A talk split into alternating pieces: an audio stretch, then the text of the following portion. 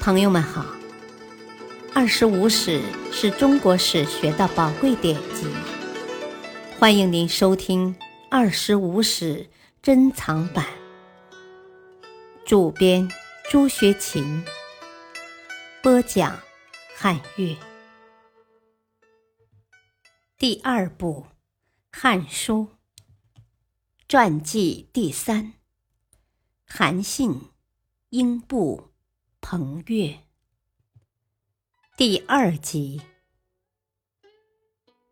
韩信取得齐地后，自恃功高，派人请求汉王封他为假齐王。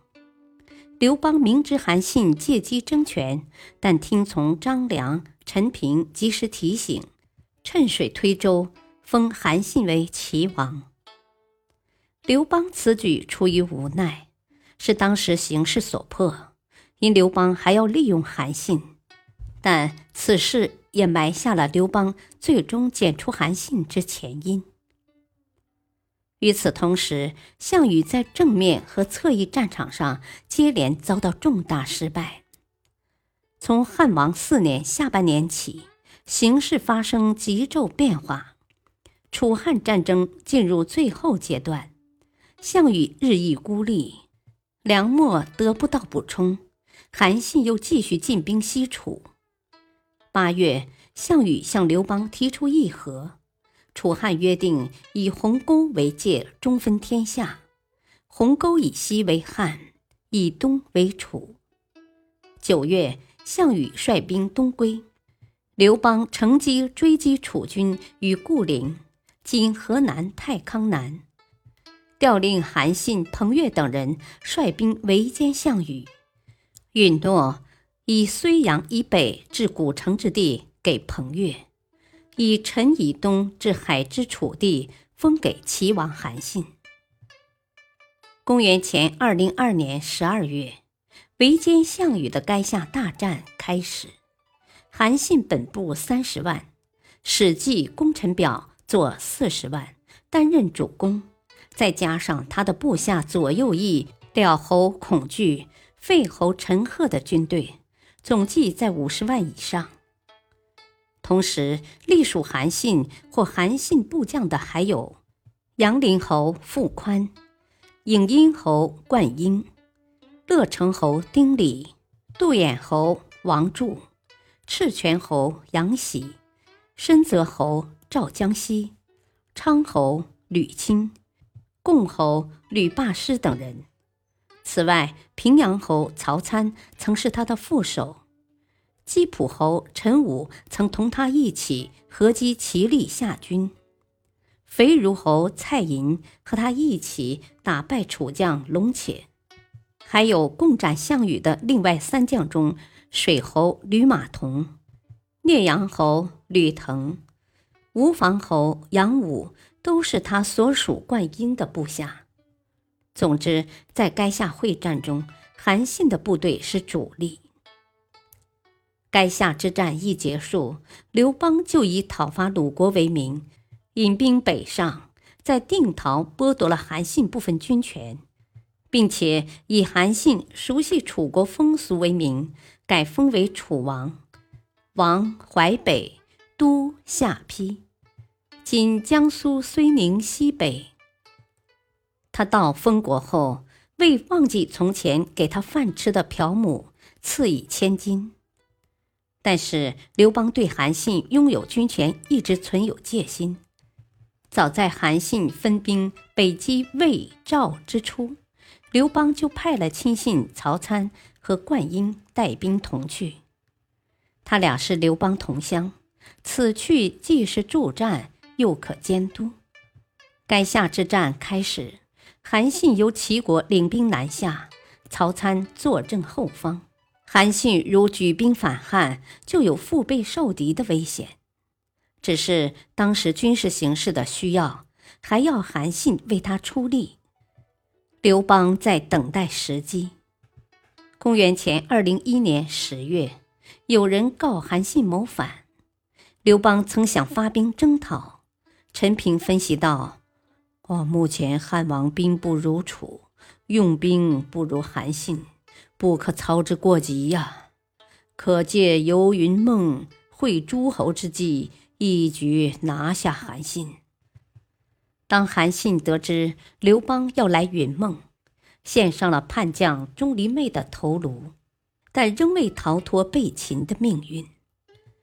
刘邦一到韩信驻地，就以人告公反的理由把他捆绑，借至洛阳，设为淮阴侯。韩信被俘前感慨地说：“唉，狡兔死，良狗烹；高鸟尽，良弓藏啊！敌国破，谋臣亡。天下已定，我故当烹。”韩信一再被薛帝夺爵，对刘邦愈加不满，常称病不朝。并羞与周勃、灌婴等为伍，对刘邦的不满和轻视也时有流露。如在一次议论个人的统兵能力时，韩信竟当面说刘邦：“陛下不过能将兵十万，而说自己则多多益善耳。”韩信的不满情绪不久就发展到谋反活动。他与杨夏侯陈豨暗中勾结，相约陈豨在边地起兵反汉，韩信从中响应配合。高祖十年九月，陈豨公开宣布反汉，自立为代王。刘邦闻讯，亲自率兵征讨。韩信伪称病了，不从。待刘邦走后，准备按原计划响应。但韩信谋反之事被属下一舍人告发，吕后与萧何谋划，诈称陈豨叛乱已平，令朝臣入宫庆贺。韩信勉强入宫，哪里想到他一入长乐宫就被吕后、萧何拿下，斩于长乐中室。韩信是被吕后和萧何阴谋害死的。韩信的一生。成也萧何，败也萧何。后人所说的成语“成也萧何，败也萧何”便出于此处。刘邦打败陈豨叛军后回朝，听到韩信被杀，心情复杂。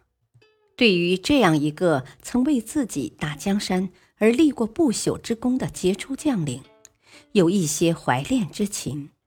又因彻底除掉了一个威胁自己地位的心腹之患而高兴，难怪他闻信死，且喜且哀了。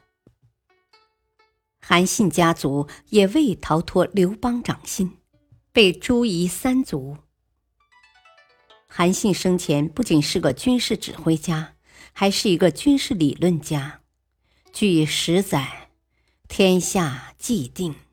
命萧何赐律令，韩信申军法，张苍定章程，叔孙通治礼仪。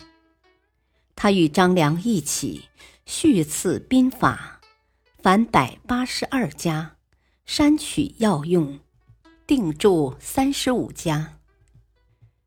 就是说，汉朝兴盛之后，张良和韩信共同整理兵法。在一百八十二家中取舍选择，定住三十五家。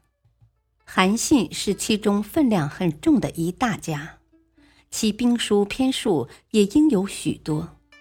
诸吕用事罪忌韩信，盗取兵书，意在抹杀韩信功绩。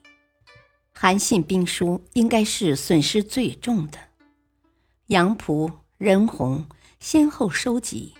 韩信兵书应当是最为难寻。